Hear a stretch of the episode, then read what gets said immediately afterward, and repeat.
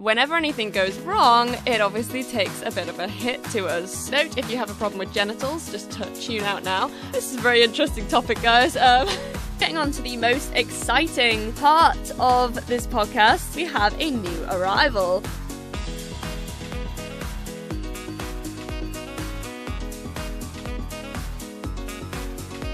Hey, you guys, and welcome back to another episode of the Blood the Cobcast with me, your host, Kate Lewis.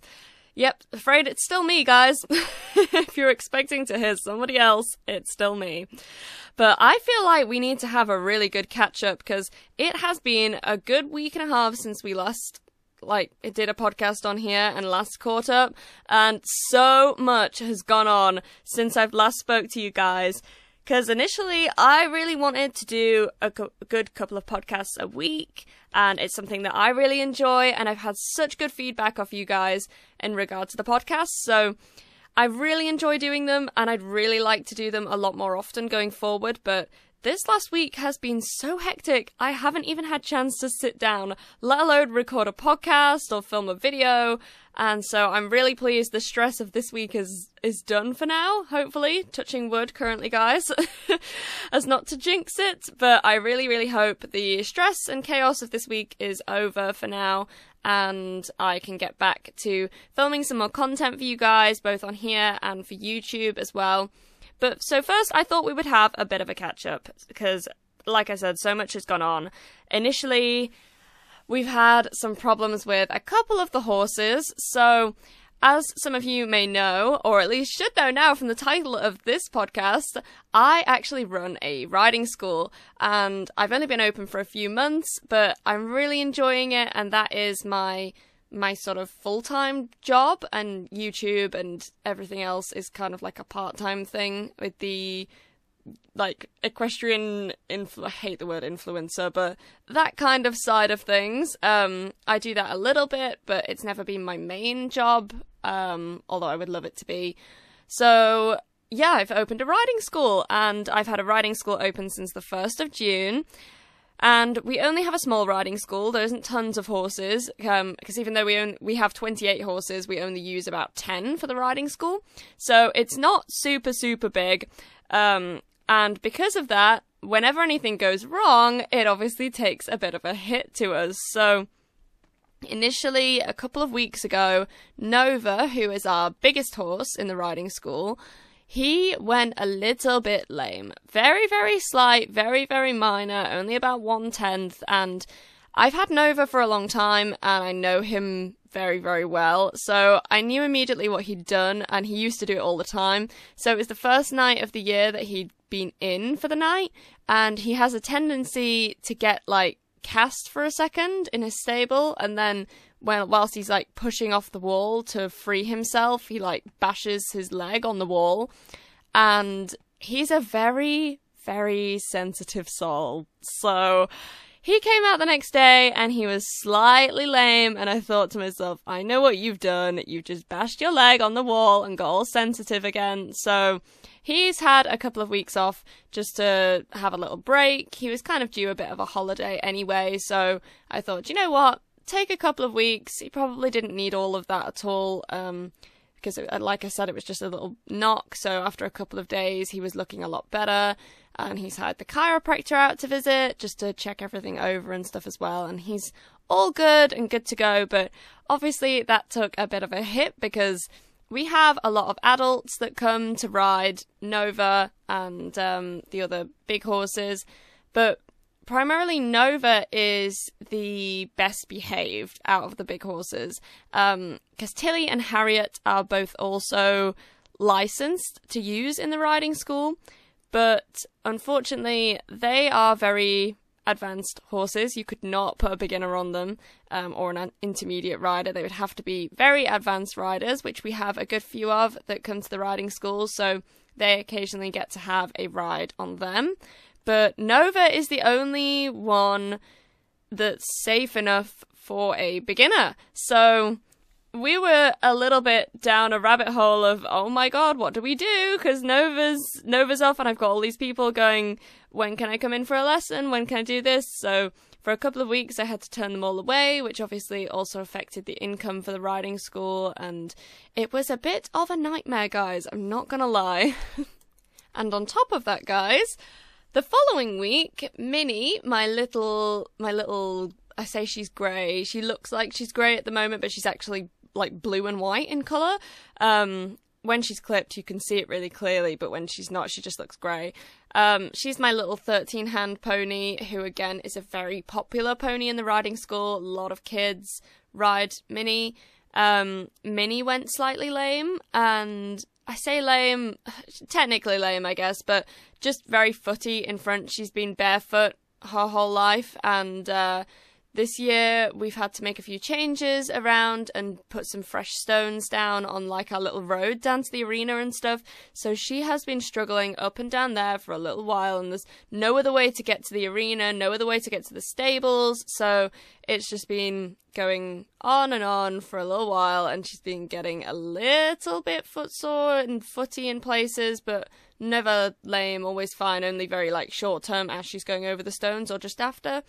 And the last like couple of weeks, she also went a bit too footy and uh, ended up getting like a bit bruised in front.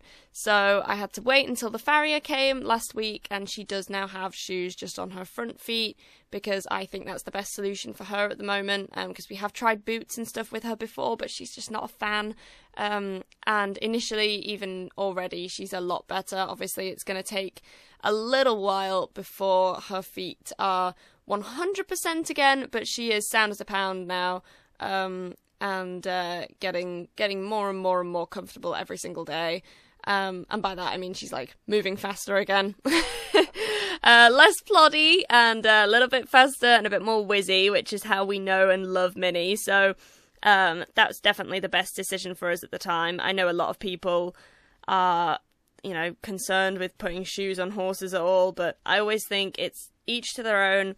And to be honest, we have 28 horses, and only about eight or nine of them have shoes on of any kind, um, either front and back or just front.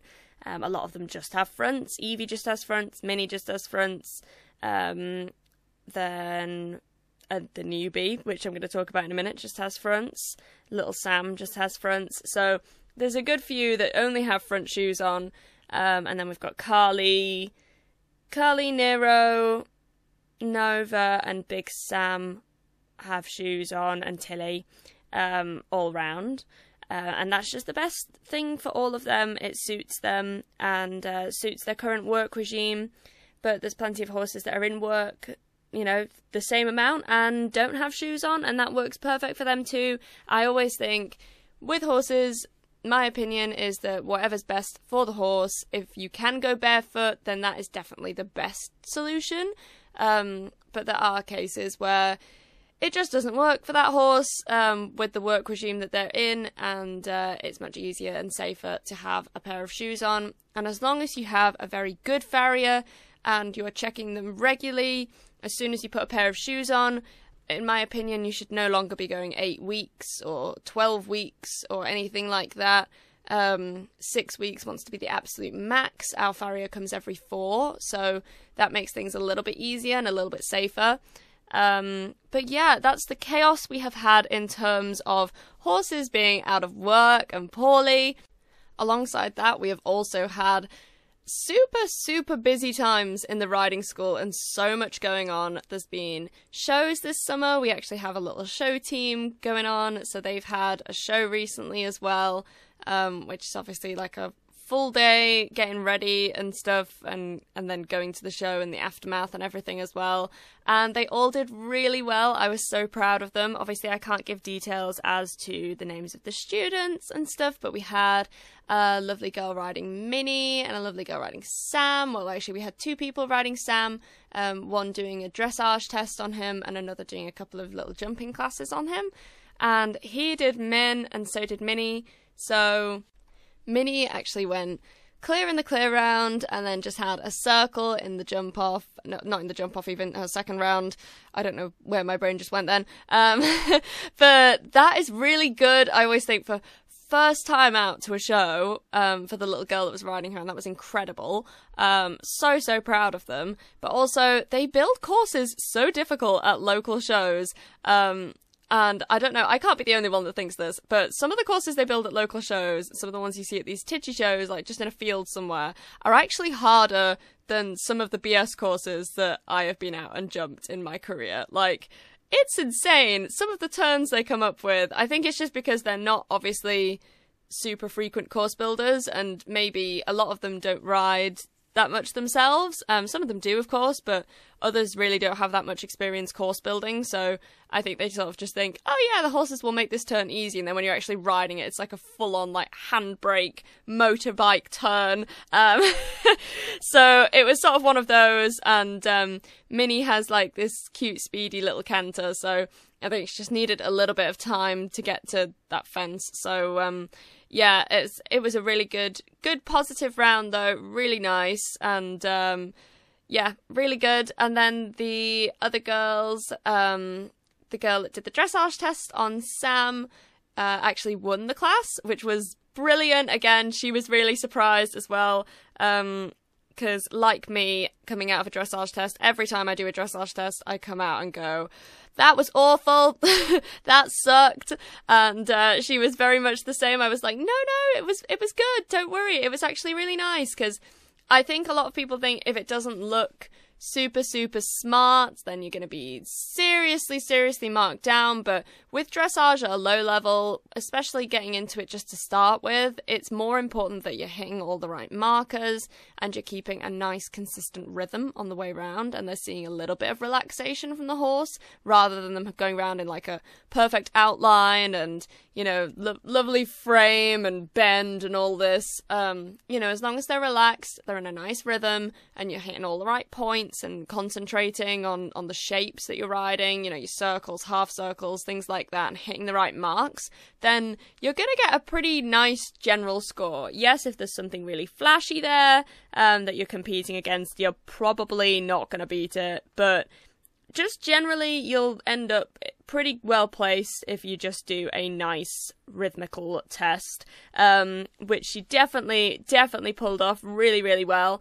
And uh, yeah, well deserved first place. I think she got about 64, 65% or something, which again, really good. Um, actually beat Tilly. Um, I took Tilly, and Tilly was a psycho, guys. Um, she was a lunatic. I don't know what got into her that day. Um, I hadn't ridden her for a couple of days, which I guess was my fault. Um, I naively thought that she might behave herself, um, like she normally does, because she's pretty good normally when you give her a few days off, but. No, not that day. She was a psycho, guys. she was a lunatic. I went across to the warm up ring. She was spooking all over the place, and then she just decided to start bronking and rearing. It was the one time I was actually quite pleased to be in my dressage saddle rather than my jumping saddle because some of the bronks and stuff she threw, I'm not quite sure whether I would have stayed on had I been in my jumping saddle. But the test score and stuff that I got for Tilly, I think in her second one, she got, I think she got 62 in the first, which was already the lowest score she's ever had doing dressage because Tilly is a real natural with the dressage. Um, but she was so tense and so spooky. She literally halfway through her first test, guys. I I kid you not, she stopped dead and spent like an entire minute just stood there, like staring at something. I could not get her to move, so I just had to stand there and keep stroking her and scratching her neck, trying to calm her down while she acted like a dragon and making dragon noises, like I always say, and uh, with her tail up in the air, like every trot was just her prancing around. I was like, oh my god, get me out of here.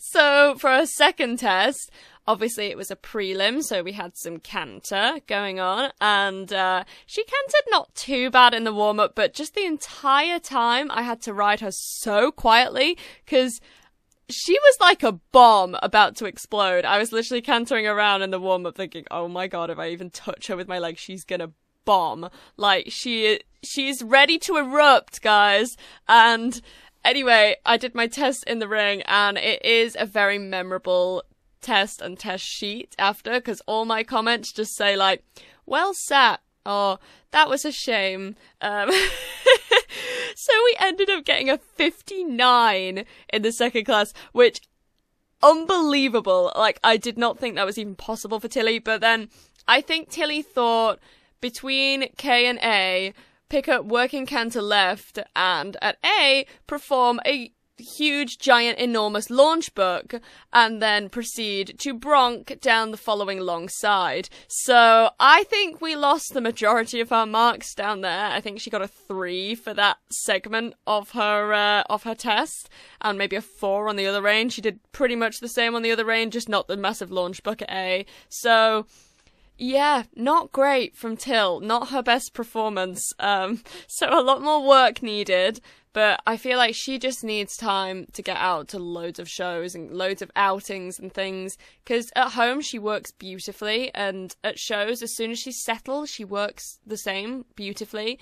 But if she can't settle and she just goes all tense and uh, stressy, spooky, and ridiculous. So I feel like it's one of those things. It is just going to take time with Tilly, unfortunately, and uh, yeah, we're just gonna have to keep keep going, keep tracking on with her. Um, but yeah, we've had so much going on. So obviously, like I said, it's been the school holidays. So then Minnie was off after the show. Um, you know, a few days after she was off, and uh, Nova was already off, having some time away. So it was a nightmare trying to squeeze everyone in that wanted to come for the summer holidays because obviously new people coming is great because they could become regulars. You know, they all really enjoyed it and stuff, but having less horses than usual when we already don't have that many is a bit of a nightmare.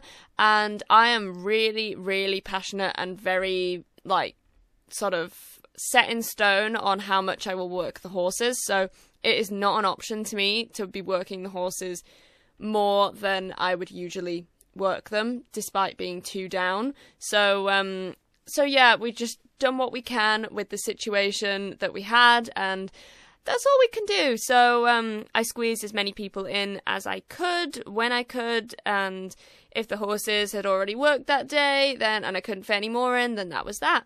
So um, yeah, it's been busy and stressful though, and in this last week we have had lots of vet visits. Unfortunately, we've got a few things going on at the moment, and we've also had Farrier Day, um, which this month happen to be everybody. So basically, with the Farrier guys, we have him coming every four weeks, and he is incredible.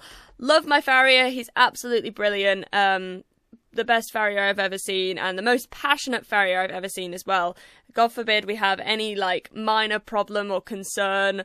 Um, you know, he's straight on the case and uh, saying how we can do this, this, this, and this, um, you know, to help out and stuff. But touch wood, we haven't actually had any foot related issues, um, you know, that could be farrier farrier caused or foot shape or any anything like that kind of cause um, since my farrier I won't name him by name um, I, I very doubt he'll ever hear this but but yeah um, since he started shoeing them and it has been fantastic. It's it's like a weight off because before when obviously a lot of you guys, if you've been following me a while on YouTube and stuff, you may have heard me talk about farrier problems that we've had before. And basically, sadly, the farrier we had several years ago, um, unfortunately messed up the horse's feet so badly that uh, that my entire team of show jumpers basically ended up going lame, and it basically finished my show jumping career at that level. Um,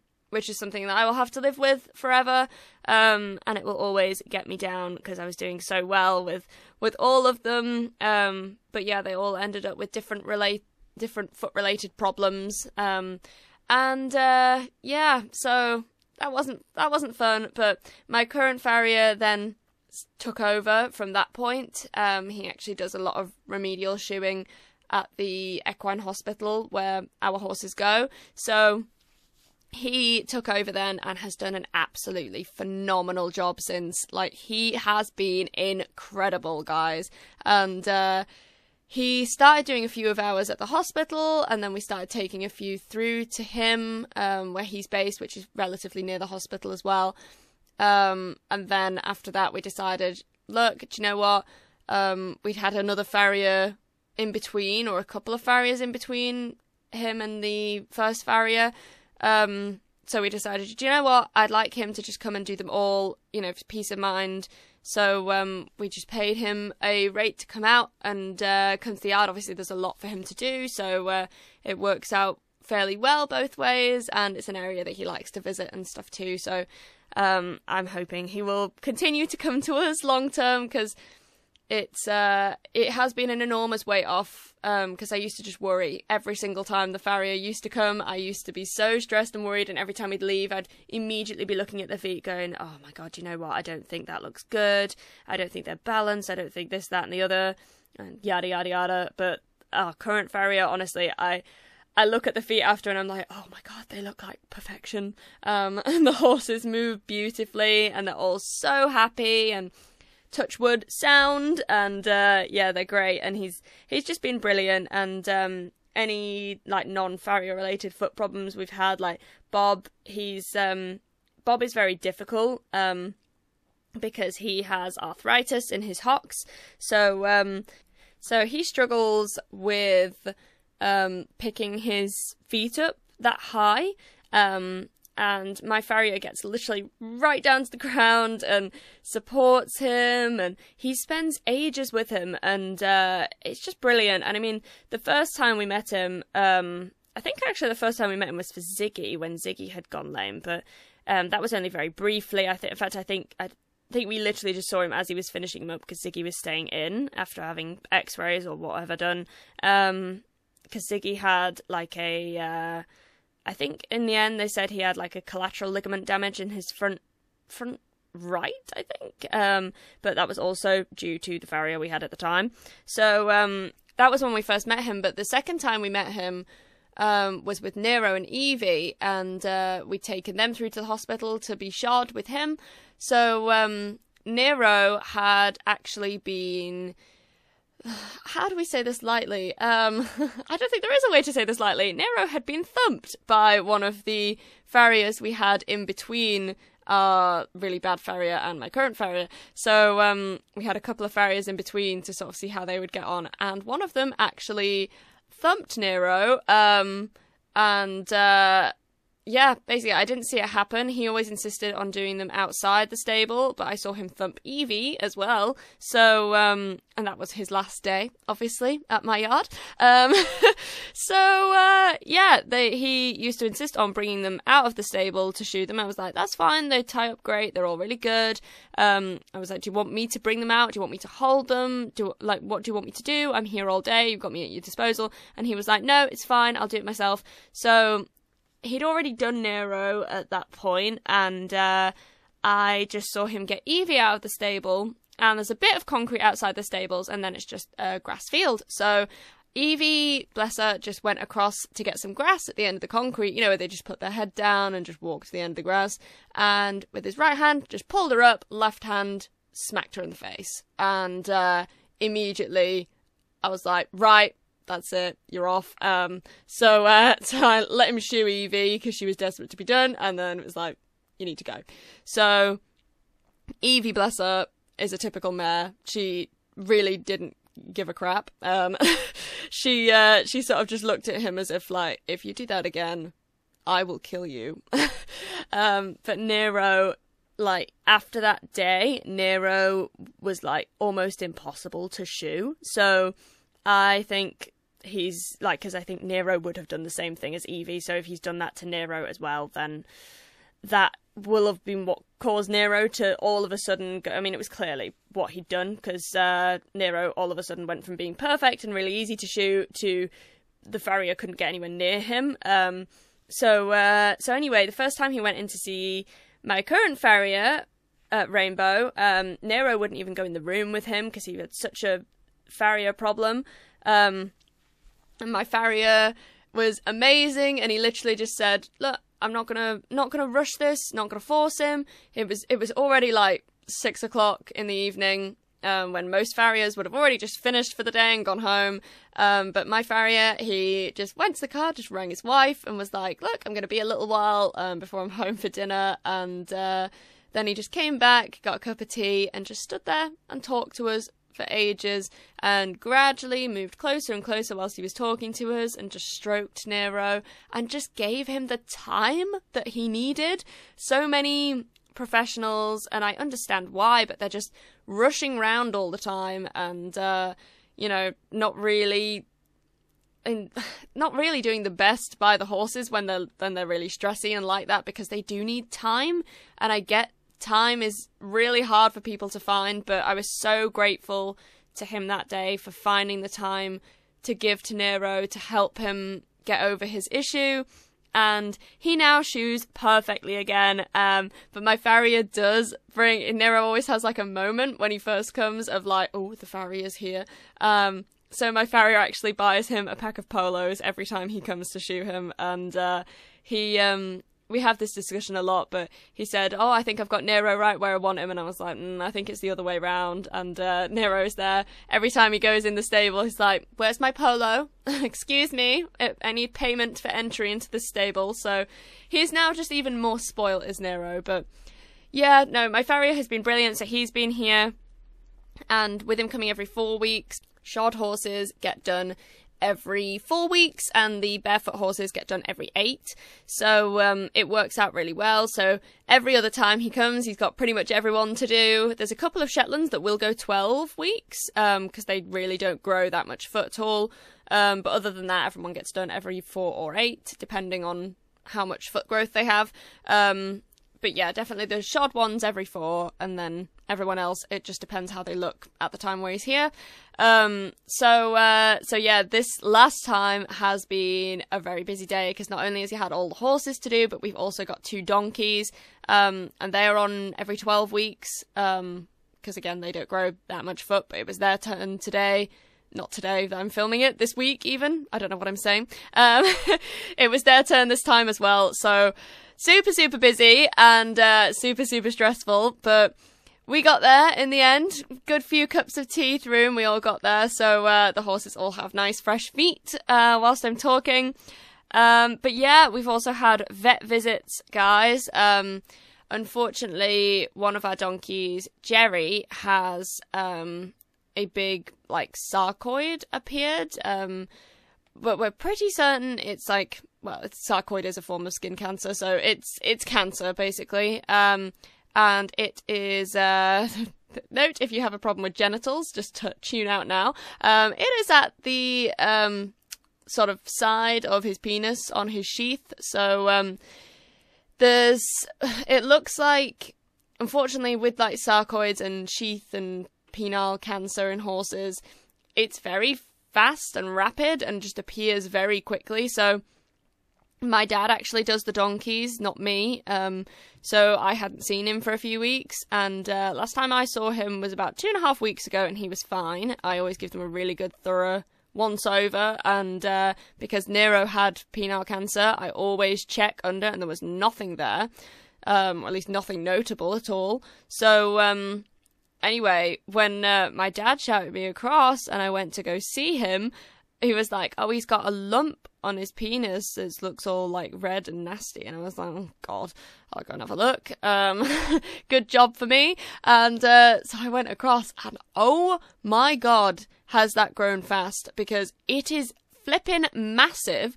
Um, and uh, obviously, the longest it could have possibly been there is two weeks because I saw him then. Um, but the vet said that's not uncommon. Um, they came out to see him, obviously, um, to see what they thought it was, um, which we were already pretty certain. I mean, obviously, it has to come off. Um, but yeah, it was it was a shock because uh, when my dad said there was a lump, and he's he doesn't normally like overreact and stuff, so I was like, oh okay, cool. I'll just go and have a look, expecting to see sort of like a little a little bump in the sheath or in the penis itself or something.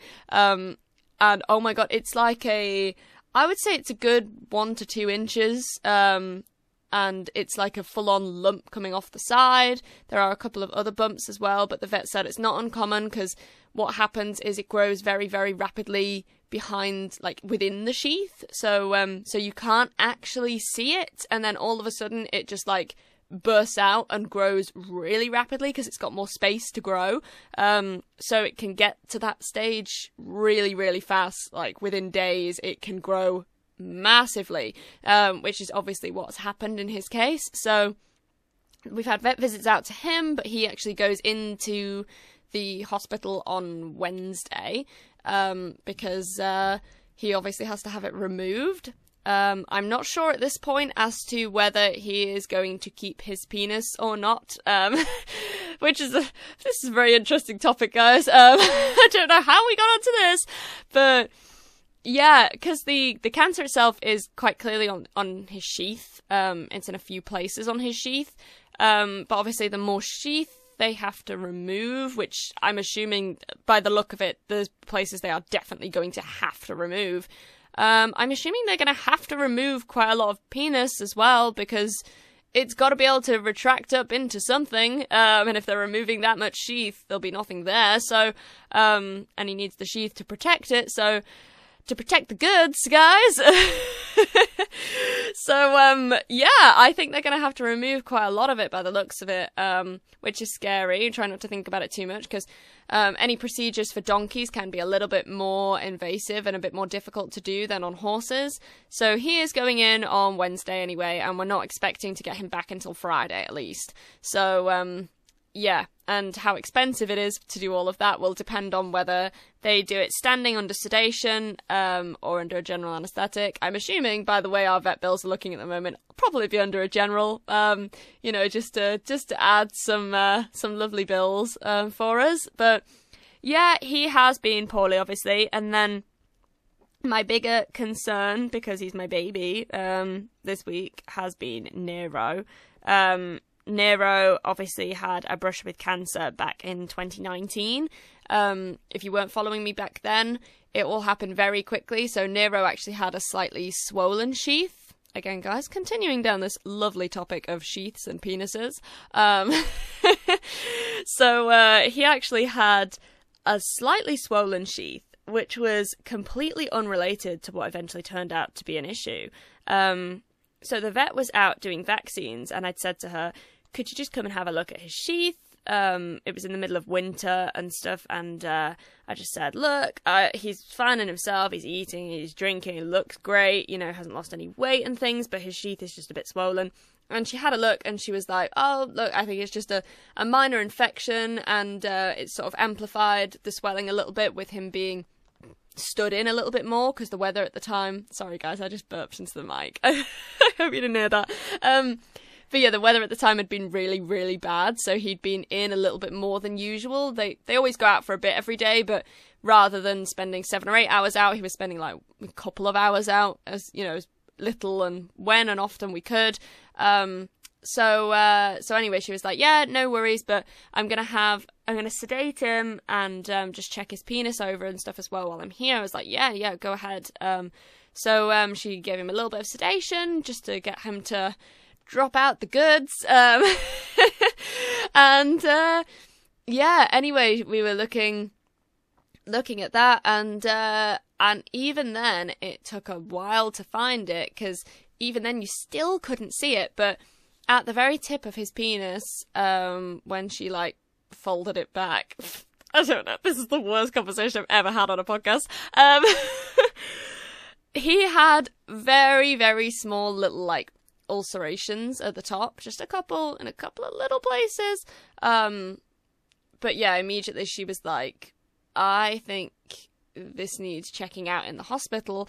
And I immediately said to her, I was like, is this cancer? Tell me now. And she was like, it very well could be. And so I immediately, like, literally, she pulled away in the car I rang the hospital and uh, they were like, "Look, the soonest appointment we have is in like like six seven days," and I was like, "No, today. It's got to be today." It, this was the morning. I was like, "I I can bring him in right now. Like, I need him to see someone. He's got to have this done." I was like, "It's Nero," and the woman in, in reception, like, she knows how obsessed I am with Nero. Um, and Nero, obviously, he wants for nothing. He he gets what he wants. So, um, she uh she was like, "Okay, look, give me a sec," and went and spoke to um who our usual vet was, and he was he was like, "Right, bring him in." So uh, so we took him in, and literally that afternoon, Nero had to have half of his manhood amputated.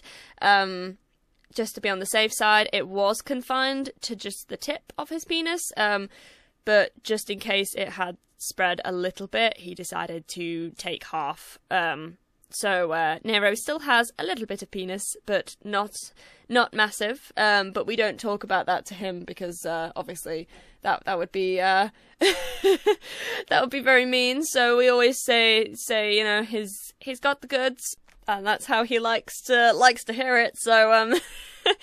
but that was his his brush with cancer a few years back. Um, and then recently, like we've had him, he's just had his like four year check for it. So um, he looks great down there still, no problems. Um, but a few weeks ago, we also had there was a little, a tiny, it's literally the size of a pea, but there was like a little lump come up on his shoulder, and obviously little lumps and bumps are not often a concern in older horses. Nero is 23 now, um, so he does have the odd little lump and bump come up sometimes, um, but for older horses, that is fairly normal. But the other day, I noticed, oh, and obviously the vet, when she saw that, said just keep an eye on it. The other day, I noticed though it, although it doesn't seem, it doesn't really seem any bigger to me. Um, if it is, it's only extremely minor, but that's probably also I think to myself, if I check it every day, I'm not going to see it grow that much. So um, I, I just I've always I've felt on edge since I first saw it, and then the other day a little lump came up near it, and I was like, no, not happy. So um, so he is going in later this week as well to the hospital. I'm assuming they're probably going to remove the lumps. Um, and have them biopsied just because I am a massive worrier and hopefully they are nothing. Um, and they're really tiny lumps, so I don't think they're going to leave much of a much of a mark at all if they do remove them. Um, but obviously, poor Nero is going to have like a little a little piece of him missing there. Um, so uh, that'll be something I've got to keep a good eye on, especially at this time of year. It's still being quite hot in the UK. Um, so with like flies and stuff, I'm going to have to be careful. Or it may be that the vet recommends that we wait a little bit longer before potentially removing them. Um, just because uh, it is still very flyy, um, and with it being sort of up on his shoulder, it's a difficult place to like keep a dressing on, if you know what I mean, because there's nothing really to strap round. You know, it's not round his belly, it's not round his neck, it's not round his leg. Like it's literally on his neck, like but at the sort of bit in line with his shoulder, so the very very base, like near his withers. So it's there's not really anything to strap a dressing to. So uh, so yeah, unfortunately, um, it looks like he's going to be going in and having that done. Um, but also, I'm going to ask them to run a couple of blood panels as well, just general bloods, because he's just been he's still his he's fine. Like he's his normal self around me and the foals and stuff. So he's out in a little herd with three foals and then bobby. Um, and bobby's like second in command in the herd. Nero has always been in charge. He's always been the boss. And what i have noticed recently and again this could be completely age related with him but he's not like fighting as hard to stop Bobby from taking over. So Bobby will come and try and take some food off him and he's like he'll tell him to go a bit, but normally he he like tells him big time and Bobby's like, "Okay, okay, all right, leave, it's fine, I'll go." Um but now it's just sort of very half-hearted and Bobby ends up like getting some of his food. Um, never much because I'm always there watching Nero eat, and uh, anyone goes near him, I'm like, go away. so, uh, so he doesn't actually get any, but I do watch the behavior for a bit, and um, I'm very, very like focused on watching behavior. So, I have noticed that that's been happening a bit, and um, obviously in the herd in the wild, the stallion would get like the a stallion herd leader would just get older and older and older until eventually they get old enough that the second in command will just push them out, I guess, of the herd. Um, so that's what appears to be happening now. And the reason they would push them out is either from age or that they sense they have some kind of underlying illness, which makes them weaker to control the herd. So my concern is that maybe Bobby is seeing something that I'm not, um, you know, and sensing something that I'm not. So I just want them to run some bloods and check that there's nothing going on internally that we can't see. Um, you know, because I am just a massive worrier. Um, so, uh, so that's what I would like them to do, obviously. But yeah, and uh, otherwise, we've been doing lots of other stuff as well. Obviously, I've been getting the rest of the horses fit and back into action. So, we've got Evie, Harriet, and obviously I've got Tilly and Carly as well, um, who have been in work in more recent years and stuff. Obviously, they've been in work all the time and just sort of ticking over here and there, but neither of them are that fit at all. So um, I've got all four of those to get fit again. Um, which has been a challenge because finding the time to do that alongside the riding school and alongside the, doing things like this um, is difficult to say the least, but we're getting somewhere. They're starting to get a little bit fitter, each of them, and um, we're still a ways off yet before potentially being able to jump Evie and Harriet again. Um, and like Carly's maybe a few weeks off being able to do a bit of jumping because she has been ticking over um, throughout the riding school opening, as has Tilly. Like they've been doing little bits here and there, so they're not like ridiculously unfit. They're just not like competition fit. So I think when they first head out in the next week or two, um, well, two three weeks, then uh, they'll just do like a couple of little tidgy classes, or maybe just even one little class, um, depending on how fit I think they are at the time. Um, but Evie and Harriet, for those of you who haven't followed for a long time, Evie and Harriet were two of the horses that were affected by our poor farrier that we had years and years ago. Um, and uh, he messed up their feet, and they have had four years off. I think Evie actually has had five years off. Um, Harry has had about three and a half, four years. Um, and each of them in that time have had a foal. Obviously, um, Harriet had the lovely Blue, who is now massive, and Evie had the lovely Poppy, who is also now enormous. Um, she is way bigger than I ever thought she could possibly be, and she is not done yet. She's still so bum high. Um, so she's got a lot more growing left to do. So uh, that's stressing me out a little bit because she's gonna be definitely bigger than if if she's not bigger than 17 hands by the end of this, then I will be shook. Like, she is enormous. She's massive. She's already. She's bigger than Harriet, and Evie is the smallest of them. So, uh, Evie's 16 hands, that's Poppy's mum. Um, she's a lot bigger than Evie, and she's slightly bigger than Harriet. She's bigger than Blue, she's bigger than Skippy, she's bigger than all of them. Um, she's lovely, though. Really, really lovely. But yeah, they had those foals, um, did Evie and Harriet. Um, and uh, Evie got the all clear alongside Harriet to come back into work last December. And uh, obviously, with the riding school opening, I didn't have time to do an awful lot at the beginning of the year.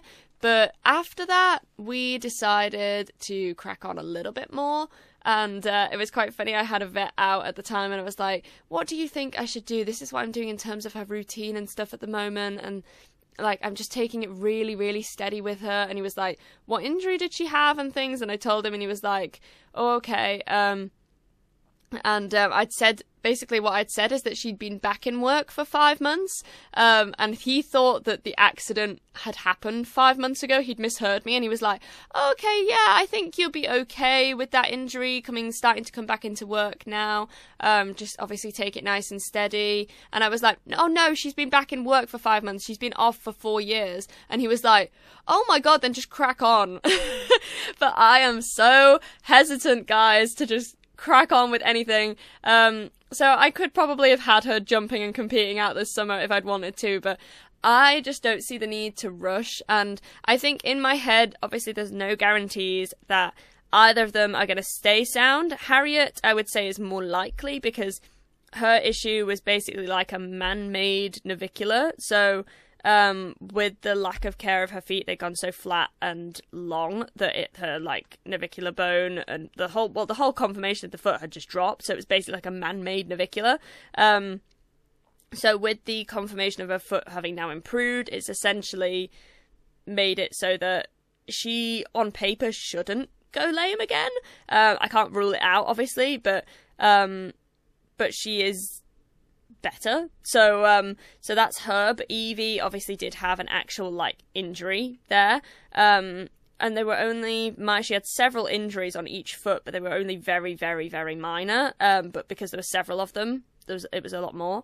Um but they were in the best places in terms of healing. So I'm hopeful that she may come back, but like I said, in my head, um I think if I give her more time and do it really slowly, then if she stays sound, great, but if she doesn't, then at least I know that I didn't rush, I didn't do anything that could have that could have caused it and it just wasn't meant to be, basically. Um but yeah, she's doing really well. So is Harriet. Um, Evie feels nicer out hacking than she does in the school at the minute, but she always did. Um, and uh, it takes her a little while to get her balance back really nicely in the school, whereas Harriet's a bit more of a natural with it. Evie likes to sort of carry herself in the school very low when she's trying to gain her balance. So obviously in these early days she's like just trying to hang her head very very low to the ground and stuff um you know pin her head between her knees and things, which she does not do when she's out hacking and things. She's really good.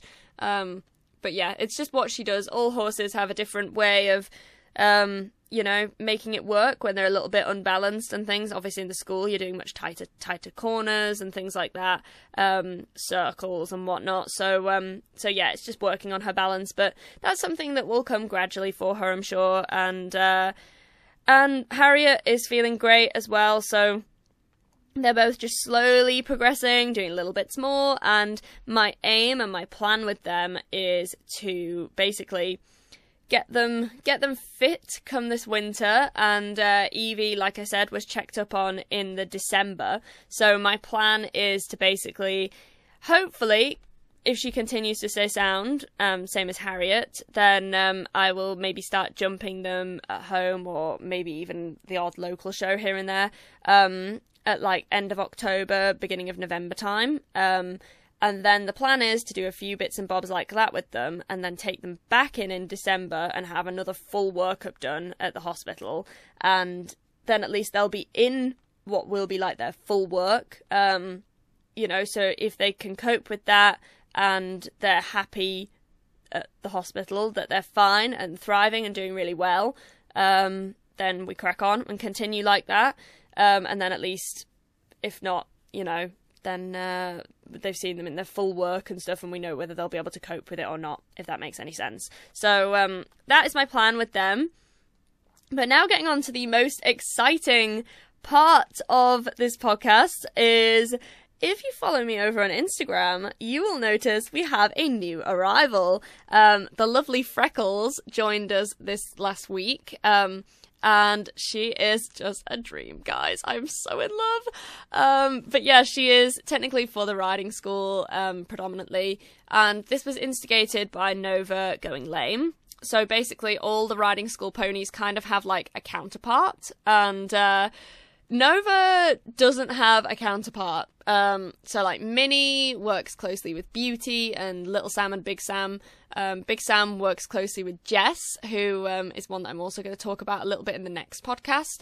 Um, and Beauty, because I don't think a lot of you guys know them. Um, but yeah, they all have someone else who, like, if they were off poorly or anything, that is a very similar height and um, experience level and everything who could nip in and take over for them for a bit.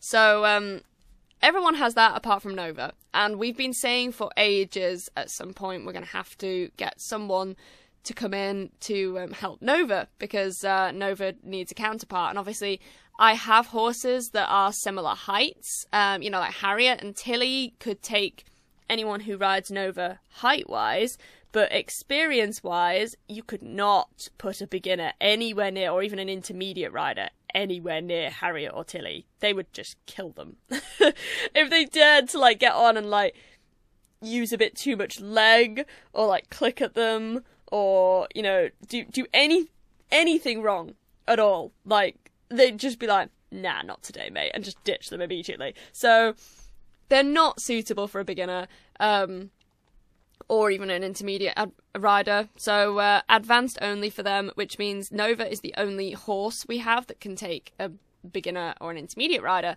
Um, and obviously he's getting on as well in age. He's 19 now. Um, so he wants to be doing a little bit less. So I think the plan with Nova, the sessions he enjoys the most are the two ends of the scale, like the complete beginners and the advanced because he enjoys with the complete beginners just running around on the lead rein and stuff. And in the advanced he loves doing the more intricate work in the school um, just once or twice a week. Um, and then he enjoys the hacking so he could do hacking with anyone. He's really good. Um, but freckles then i was looking we decided right now is the time. We need to find someone for Nova. Um, so I was looking and looking, and I found the lovely Freckles.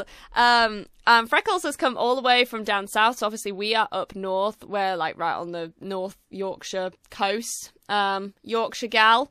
Uh, but yeah, Freckles came all the way down from near London. Um, so she's made a long trip up to us. But yeah, it was just perfect. And um, the guy who um, sold us Freckles, he does a lot of supplying horses for riding schools, and he said, "Look, I think, judged on what you told me and stuff, I think she would be ideal, but." She's a lovely mare. I care a lot for her as well, and uh, you know, obviously, uh, she may not be perfect for the riding school. So, with that in mind, I want to give you like a trial period with her. So, um, she's currently sort of like on well she she's not on trial. We bought her. She is ours. Um but she is under warranty for a couple of months um which is nice but i'm really really really hoping that she's staying because i adore the mare i think she's lovely really really lovely. So um she's on quarantine at the moment. Um any new horses, and I and I actually had quite a few questions about this on Instagram, so I'll talk about it a bit on here. Uh, but every new horse we have, we quarantine when they arrive because it's just not worth the risk of them potentially having anything wrong with them. So. Um, yeah, the main things we're quarantining them for are like equine flu, strangles, um, EHV, things like that. Um, so, uh, so yeah, the main the main one I would say is strangles. Um, so uh, Strangles obviously has a two week incubation period, which means there can be up to two weeks after the horse has been exposed to strangles before they start displaying symptoms that would put you in a cause for concern. So I always assume when we get a new horse in, I always treat it as if it's worst case scenario and this horse may have just contracted strangles and be bringing it onto the yard, basically. So I always take it like that. Uh, what we have with our setup is we have uh, two side we have fields at both sides of the road from where our house is. So we have our house at one side and lots of fields behind it, which is where the main yard is, where the arena is, where the stables, everything like that is, um, and all our main fields. And then across the road from our house, we have several other fields um, where they go mostly in the winter um, and things. So there's one with a field shelter that we use in the summer, and we that one we also use as our quarantine field. So what that means is I have a couple of Shetlands over there. Actually, Diddy and Dolly quarantine with new horses because they're really sociable Shetlands um, and they're really easy to get along with. Um, and they're very, very hardy. Um, so they're obviously all up to date on every vaccine and all of those things. Um, but yeah, having horses come in, it's very difficult to quarantine them on their own for any period of time because they may not be happy on their own and stuff. So that's why I keep the Shetlands over there, um, just to keep them company. So the plan with Freckles is on quarantine. She actually gets tested as I'm filming this. She gets tested tomorrow um, for strangles. So she'll have a strangles blood test um, where they test for the antibody um, to strangles. So if they've ever had strangles before, they have an antibody against it. And uh, basically, the problem with the blood test for strangles is that if she has ever had strangles before in her life, then she will test positive because she will have the antibody, even though she may, and I'm pretty certain she doesn't have, actual active strangles. Um, so, in which case, they have to have a guttural pouch test, um, which is like a scope down their throat and uh, up the nose, down the throat. Um, to check they basically don't have it. Um, so I'm really hoping she just passes the blood and she hasn't actually had it before in her life. Then that would make life so much easier. Um, and uh, she can just come come off quarantine then. But yeah, fingers crossed it's uh, nice and simple and she can come off quarantine because I really want to start working her and uh, doing lots of stuff with her. And um, yeah, I'm hoping as long as she's a good fit for the riding school, she will be here for the rest of her life. Um, she's a really lovely mare and on the ground and stuff as well. She's just so, so lovely. Um, so yeah, she's been quarantining and that's why we quarantine them. Um, and we have like hand washers over there, and strictly whatever clothes and footwear you wear over there, you can't wear on the main yard. Um, so that basically, in worst case scenario, if she tested positive and she had strangles and it was active and she had it now currently, um, then we would know that only the ones over the road with her were at risk, and everyone else over our side of the road would be fine. Um, and we just have to keep them isolated and separate and deal with the ones that have it. Um, rather than integrating them all and uh, and then realizing that if she has it, she's probably giving it to everyone on the yard, and it turning into an enormous, massive problem. Um, so yeah, it's just a controlled thing, and anyone going across to see Freckles and visit her and stuff just has to make sure they almost like decontaminate after. Um, and I hate quarantining because it means that I can't like go and give them massive hugs and stuff. Like I love, I'm a hugger. I love hugging. Um, so uh, I can't go give her big hugs and stuff. Um, I have to wait. I'm mainly just sort of touching her with my hands and then washing my hands after and things. Um, so I'm really excited to be able to go give her loads of kisses and cuddles, and I really hope that that is in the next couple of days. We should hopefully, depending on what time um, the vet comes tomorrow, um, we should have the results come Tuesday. So I'm filming this currently on Sunday. Um, so the vet's coming Monday. Hopefully, we'll have the results Tuesday, if not Wednesday.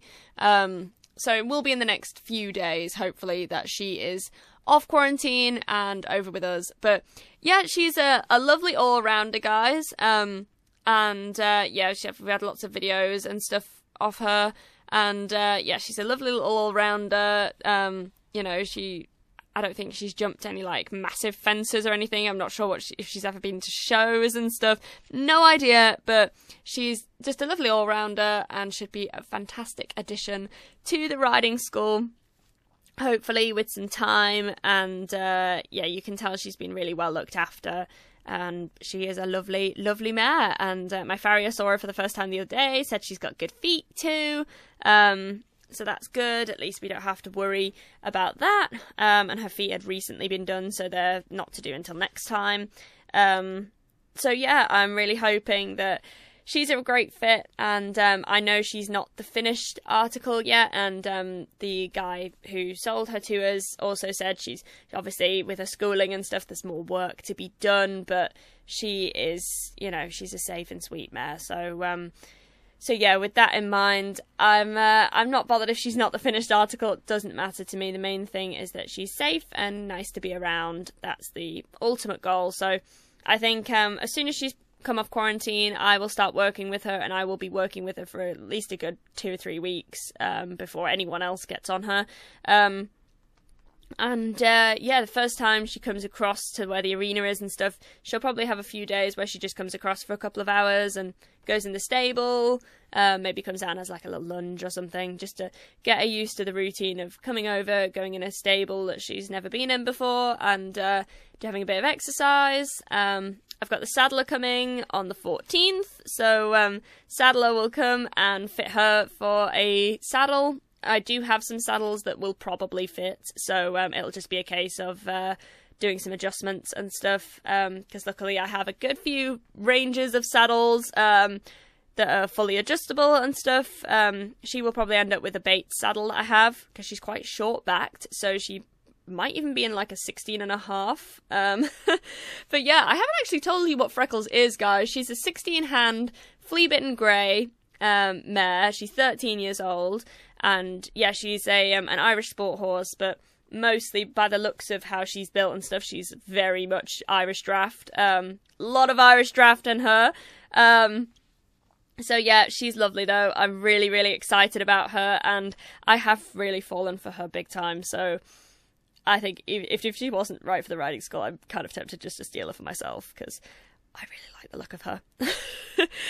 but anyway, I incredibly I did a massive plan for this episode, and I was going to talk all about the riding school and what it's like to run a riding school and what led me up to opening it and all about all the horses in the riding school and stuff.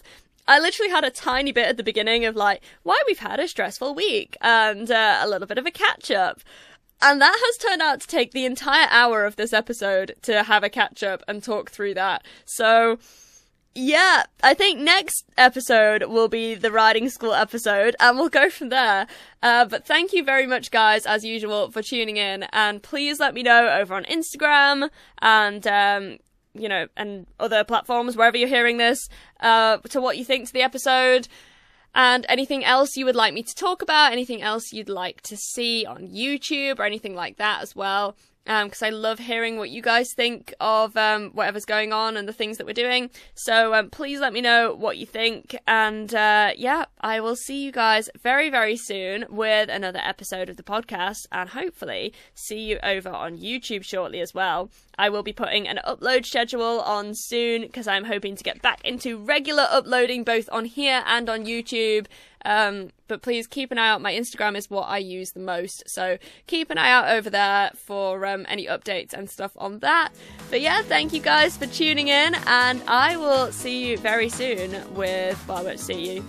You'll hear me very soon with another podcast. Bye, guys.